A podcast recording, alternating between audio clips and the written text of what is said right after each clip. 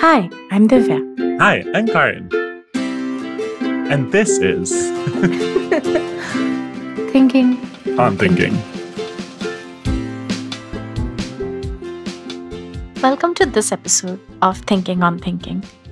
Today we talk about our conversations with Manasi Khare and Computational Mama and how we found certain threads about identity through both of those conversations and how Kahran and I some parts of those conversations gave us pause and made us think about identity differently. We hope you enjoy. So, for me, there were two key takeaways from the conversation with Manasi. Um, one was like her perspective on identity. So, I've had a similar conversation with a friend who is like into dramatics, and he was talking about how, like, doing dramatics lets him sort of take on different identities. And it has sort of given him this understanding that identity is very malleable. And who you think you are in the story that you're telling yourself that you are really changes how you're moving in the world. Of course he's talking in the context of stage but he was also talking in context of general life. And then um, like the examples that Manasi gave and how she of course she's still like you know she can't change a lot of things about her identity. She is a woman. She is like you know a particular age. People will anticipate certain things. But she did change a lot of other things right? Like uh, what is her religion? What is her name? What does she do? All of that. And like it was just interesting how it helped her look at the world from a different perspective and look at the people who were interacting with her from a different perspective. It also reminded me of uh, that book, Ways of Seeing. Um, have you heard of it? No, I don't know if I have. It's an interesting book. It's like very philosophical. It's also like very artsy, kind of social. Like it's interesting, but there he talks about the concept of the male gaze, the female gaze, stuff like that.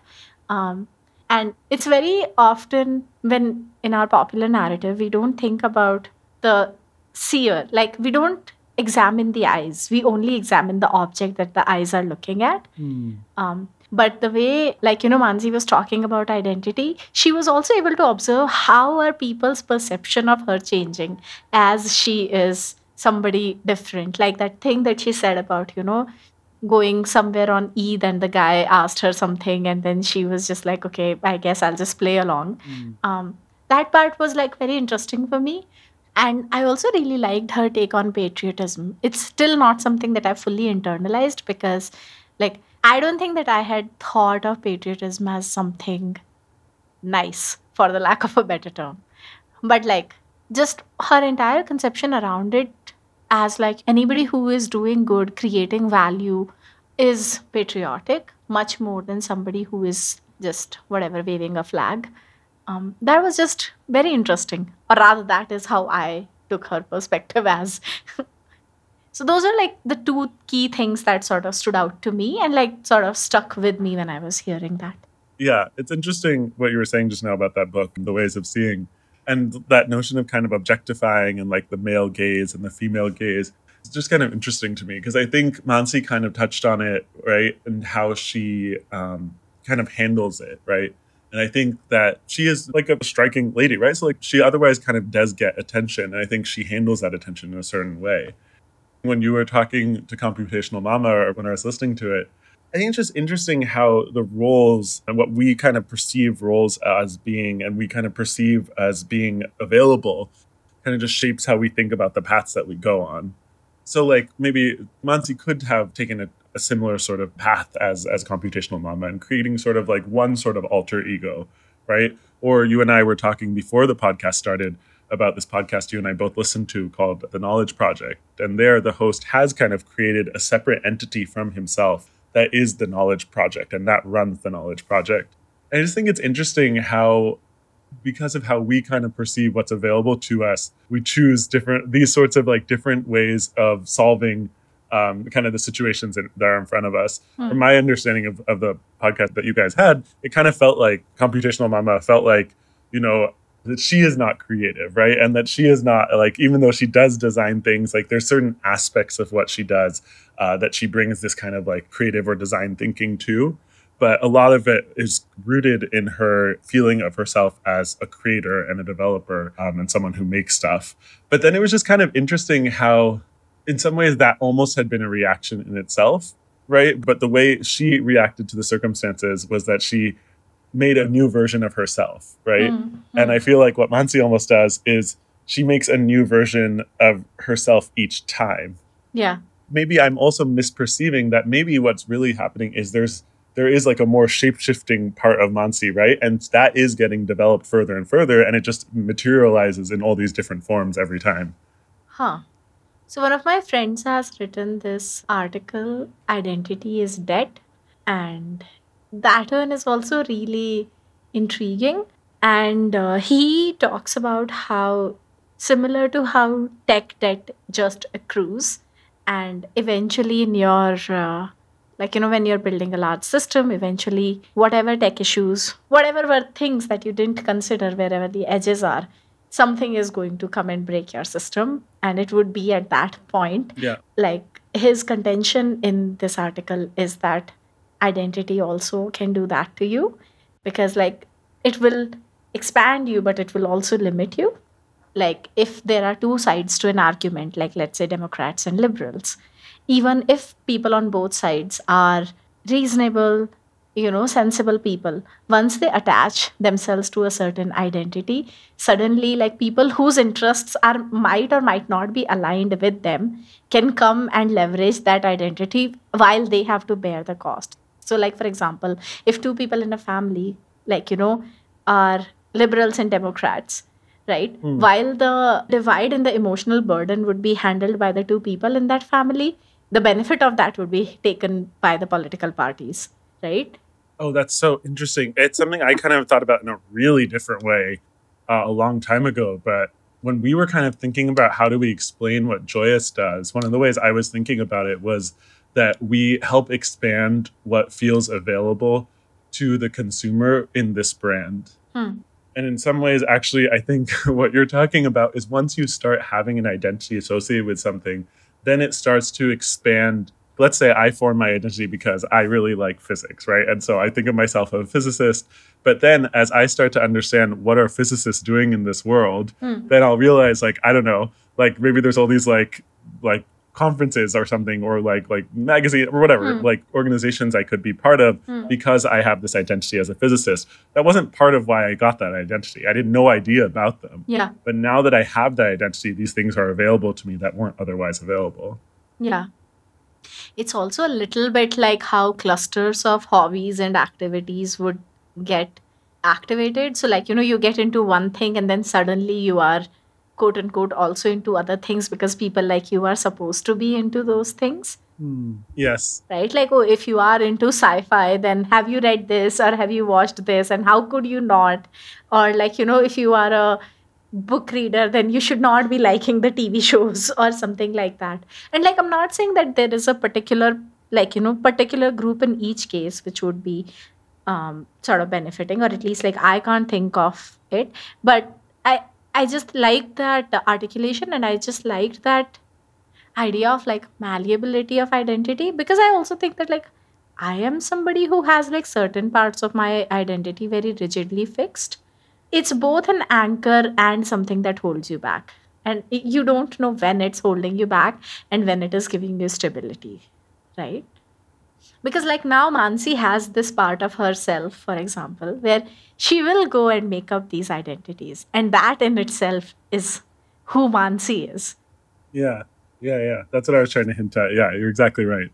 It's interesting. At first, while you were talking, and I'll just share this story, but I was reminded of um, something that keeps happening to me now is because I, I go to some amount of theater, right? And I live in New York.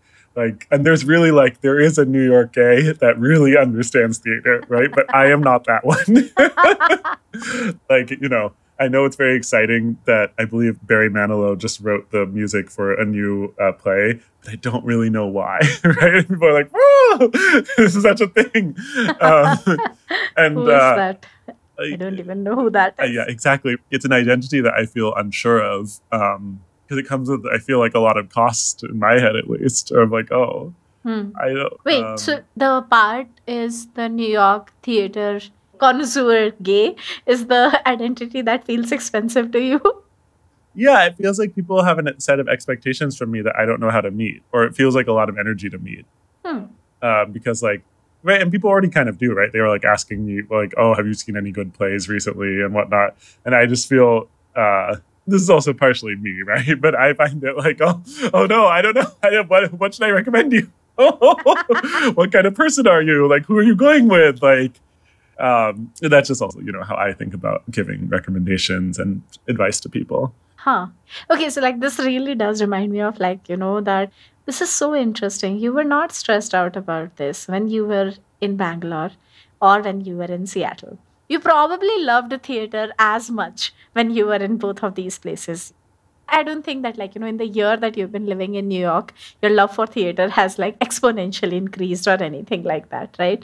Um, but like the way we set expectations is so much dependent on our current actions and like the more actions we're taking the more like you know i've said this to you multiple times. The only time i'm worried about i'm not running fast enough is not when i'm on my couch but when i am running right? Like while ideally you should not be worried about when you're already running you don't need to be worried about how fast you're running it's almost that way right like i think these days you go for what two or three plays like in a week two plays a week is like quite common no good lord no i'm not doing that many i mean well also remember I feel like we're traveling like every week sometimes. Yeah, okay. So every week that you are in New York, you are going for two plays a week. I am I am sure you are. Are you or are you not? I think it averages out to maybe two or three a month, right? And I don't think we're traveling every week, every two weeks, but but yeah, no, I mean, uh, there was a time certainly. I think when the weather was a little better, and you could also see some outdoor shows. It was fun. Mm. Um, it's very interesting that like now you're probably seeing a lot more theater, and you are able to indulge in the thing that gives you happiness. Um, Neil Gaiman has the statement that when you figure out how to do the thing that you love and you get successful at it, the world will conspire. Make sure that you don't get to do enough of it and it, like he gives the example of like when he became really quite successful um, he would get these like you know international contracts which are like 80 page contracts and he has to sign on each page. And he would get many many contracts for each language for each edition for everything. And he was like there was a period of time when i was actually wasting my time signing the contracts and i couldn't write. And which is so ridiculous right? Like if you think about it that is really ridiculous. Um, but I think like the, somehow your description made me think of that as well. Where it's like you know you are watching more plays. You could just be enjoying way more plays. But now that you're doing more of this, you're suddenly having to worry about like, you know, hundred other things because of who people expect you to be and through their eyes, who you see yourself to be. Yeah, I mean, I think there's some truth to that. But I think also as you start to do it more, your expectations start to change, right? Like now I'm less willing to go and see a show that I feel like is shitty, right? Like I actually left a show in the spring at, at intermission, which I never done before, but I was kind of just like, this is not worth another two hours of my time. Hmm. Didn't help. It was like three and a half hours. Oh my God. Yeah. And then also now I'm like more cognizant where I'm like, okay, if I am going to be sitting for a while, like I want to sit in a chair that like I can like extend my left leg because like my hip will start to bother me after a while. So I'm not as willing to like take, you know, any seat, hmm. right? Like I want to sit on like the left hand side of the aisle. Hmm. So yeah, I think I feel like that identity doesn't add that much for yeah. me, at least yeah. right now, right? Like I could be more like kind of cultured or like have that as part of my identity, but I'm just like, uh, it comes with like all this baggage, especially in this in this part of the world. Hmm. But I think what's kind of interesting is I feel like in, for our guests, like especially for computational mama, she kind of created an identity that gave her more space. Hmm. It let her do things that she felt like weren't as available. Hmm. It's interesting, I think, what you're saying about Manasi, because I feel like she also has created an identity that it let people open up to her in a way that otherwise it wasn't possible to, right? She could connect with people in a way that she wouldn't couldn't connect otherwise. It's interesting. I wonder if it also just like lets her be freer. That was also like one of my biggest takeaways. Um, like for some time I was like, oh, but but those people don't know who you really are. And then when she shared the story about the guy who actually did figure out who she was, and then he was just like fully sympathetic, and I was like, huh, maybe I am more inhibited about it, and other people would not be. So guard up against a concept like this. Like i would feel very strange doing something like this because i'm like oh but but i want to be like 100% quote unquote myself. And that like actually gave me the pause where i was like huh is my bid to be 100% myself the thing that is like stopping me from being 100% myself?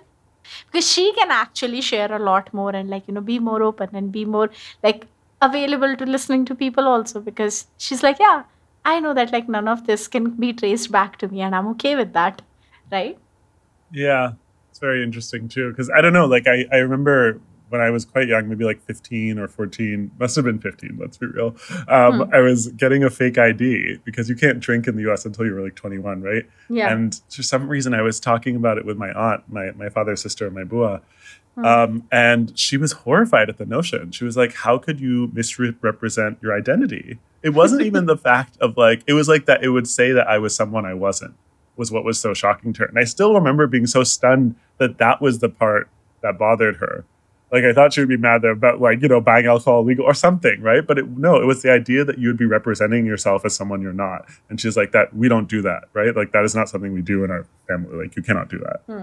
So it's just interesting. I think that you grow up with these senses of like what is accessible and not accessible. And I think maybe you also grew up in a way that it just was very weird. The notion that you would represent yourself as someone you're not. It's also very interesting that you use the word accessible and not correct right? Because in my mind, it's not an accessibility question. In my mind, it is a like moral validity question. Say more. Because I feel like, oh no, it's wrong to do that. Hmm. And it's also very interesting. I didn't think it was wrong of Manasi to do that. Hmm. I would feel like it is wrong if I did it. Yeah, I think that's what my bua was getting at, right? She would feel like it was wrong if she did, and at that point, I was young enough and you know close enough that I think it was a reflection of her, is how she felt, right? That she was like, you know, mm. no, I don't necessarily feel like there's something morally wrong about it, but I can see how people would feel. I think, especially you know, for my family, because they there's so much of them are in the defense forces in India, right? This ideas of identity are so strong. Um, mm it's just interesting that for you it's a question of accessibility like for you it's a question of is this a part of your possibility space or not? Everything is that way, really, right? Just some things we label are not possible because they're of moral reasons, and some things are because of like, you know, wherewithal or difficulty or. Hmm. I feel like morality is different from possibility. Yeah. Yeah, hold on to that thought for one second. Because even if you think about someone like computational mama, I feel like her identity did not make available for her the things that she wanted to do, right? There was an expectation of her to kind of behave as a mother and like do all of these things inside the house. And she wanted an identity that gave her more. So she made it. That is also another interesting point. Digital identities being different from yourself don't feel off to me. Because as a super young kid, I used to be like, which is not as common in India, that like I used to be on IRC and, uh, you know, just like spend a lot of time talking to people who I have no idea who they were. Are they alive? Are they real? who knows? Uh, but it's just interesting because I had a moniker then, and I used to use that moniker in my gaming days. So somehow, computational mama as an identity doesn't feel like I didn't even make that connection between the identities thing until you said it today. Mm. Like identity was a theme in the two episodes that we did. I think there's a cultural thing also, which I think is what makes it even more unusual because I feel like in India, to change your identity is really like you're changing who you are, right? You're not acknowledging your family in some ways, right? Mm. I think hmm. that's a big thing. Whereas I feel like, like I feel like in the U.S. it's not as big of a deal. I don't know. It kind of gets into like what is identity? Is it just your name? Yeah like in the, not yeah in the sense of like i agree yeah it is just your name i mean like yeah what is identity yeah for example one of my cousins um, the the person he married uh, went from being hindu uh, to being a Southern Baptist. And a Southern Baptist is like it's it's a pretty strict interpretation of Christianity, Hmm. and yeah, you know that's a big part of her identity that's that's shifted. Mhm. And I don't think you hear those stories as much in India. It's very surprising when you hear those kinds of stories of people who have kind of completely changed. And in fact, now that I think about it, I know people who have tried and kind of failed. Like one of my neighbors when I lived in Bangalore, um, his family business was, I think, in steel um, and maybe steel rods. Mhm. Uh, and he really wanted to be a jeweler. And um, eventually, I think he had his jewelry uh, store and kind of um, was making and designing jewelry for maybe about a decade. And at some point, the family business, it was like they really needed him. Uh, and he gave up his jewelry store and now he goes and works on the steel rods. Oh my god. Yeah. You know, and I think he's in his mind is not forever, right? It's, you know, that there's a period while, you know, his father is older and they need to transition the business and whatnot. But I know many people like that. And even one of my wedding planners is in a really similar space, um, almost identical, actually. Because because of the age we all are, right? All of our parents are kind of getting older. Hmm. And a lot of these like family run businesses, it's kind of a question of like who is going to take it over. And even if that wasn't part of your identity or your plan, now that someone has some expectations from you that you got to figure out are you going to deal with or are you going to find a different way? Wow. What a heavy thought. In some ways, Gaurav and I have talked a lot about um, how we are kind of lucky to be a gay couple in Indian society because there's so few expectations. Yeah. Whereas for almost every other kind of person, there's, yeah, a lot. Load of expectations. Yeah. Um, I mean, I didn't really get to say this, but I also thought it was really interesting when you were kind of pushing um, computational mama and like, do you feel like you're applying the lessons that you learned as a mother? And she was just so dismissive of that notion. It was really funny actually, because she was just kind of like, no, he's learning to stand by himself and like he's learning how to like poop and walk. Like these are not like deep lessons that I am teaching him. These are things he is learning about the world. And like I have to learn all these other things or to be able to good, be a good coach and to be a good Yeah. uh, it was just so interesting because I feel like so many people are like, oh yeah, you know, having children changed my world, and like seeing my child learn was like I was reminded about like you know the joy of learning and the joy of life and whatnot, and it's just it, interesting. I think you know maybe if you haven't forgotten those things, then you don't need to necessarily have those lessons reminded to you, and then you can kind of focus on other things.